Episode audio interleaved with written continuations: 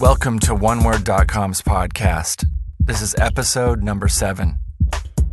Each episode revolves around one word. Today's word is guitar, And here are this week's callers. Please enjoy. three, two, one. go. Doo doo doo doo doo doo doo doo. Oh wait, no, that's a banjo. I was hooked when I was eight years old. Started playing guitar. It was a sweet ecstasy. My grandfather left me his guitar after he died. I brought it out to California with me. I actually have a guitar, and its case looks kind of cool, but the guitar inside of it's kind of crappy. But I have bumper stickers all over it, and bumper stickers, you know, are like my own personal minivan. It's like a high. Light up with and He holds his guitar like a woman. I always wish I could play the guitar. I can pretend to play. I look really good pretending to play. The strings on a guitar are a lot like the strings on a piano. The first instrument I played was piano. It was what I actually took lessons for when I was a kid. I played the piano since I was little. My mom made me take lessons, actually. I was probably the only kid uh, growing up who begged my parents for piano lessons. I wanted to take guitar lessons with my son, but he's only five, but I don't know how to play, so I thought we'd learn together. I've always wanted to play one, but I never have. It's always been something foreign, something strange. I didn't have a TV or anything in my first apartment, so I would just sit down in an empty room and play my grandfather's guitar.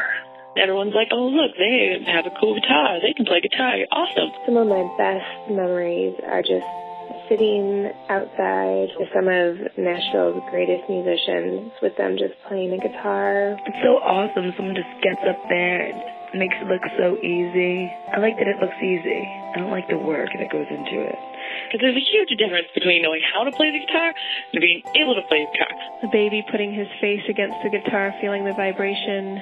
I dated a woman once who played bass guitar. She always wore these giant sunglasses and sort of had this very laid back, cool attitude and was a compulsive chain smoker. And she would just sit in the sun and strum her bass guitar. It's pretty badass when rock and roll musicians bust their guitars like they don't have a care in the world. Like, oh, I'll just get another one of these. No big deal.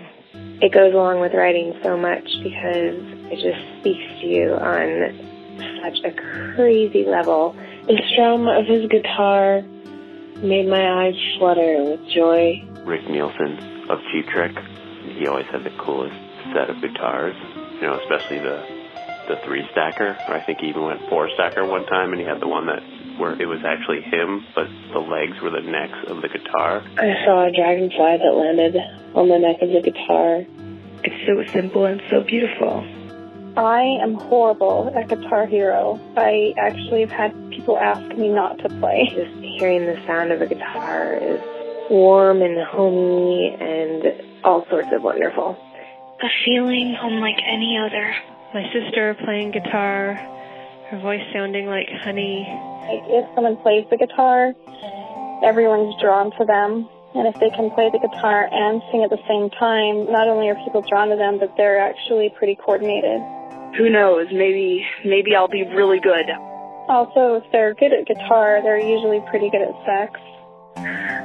Next thing you know, I got a, I got a couple of songs. Guitar. Damn good word.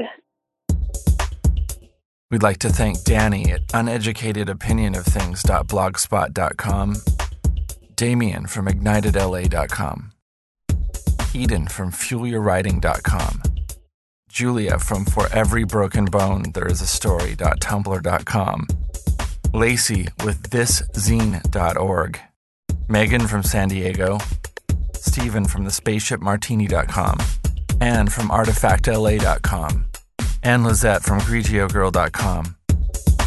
To be a part of a future podcast, visit podcast.oneword.com. Until next time.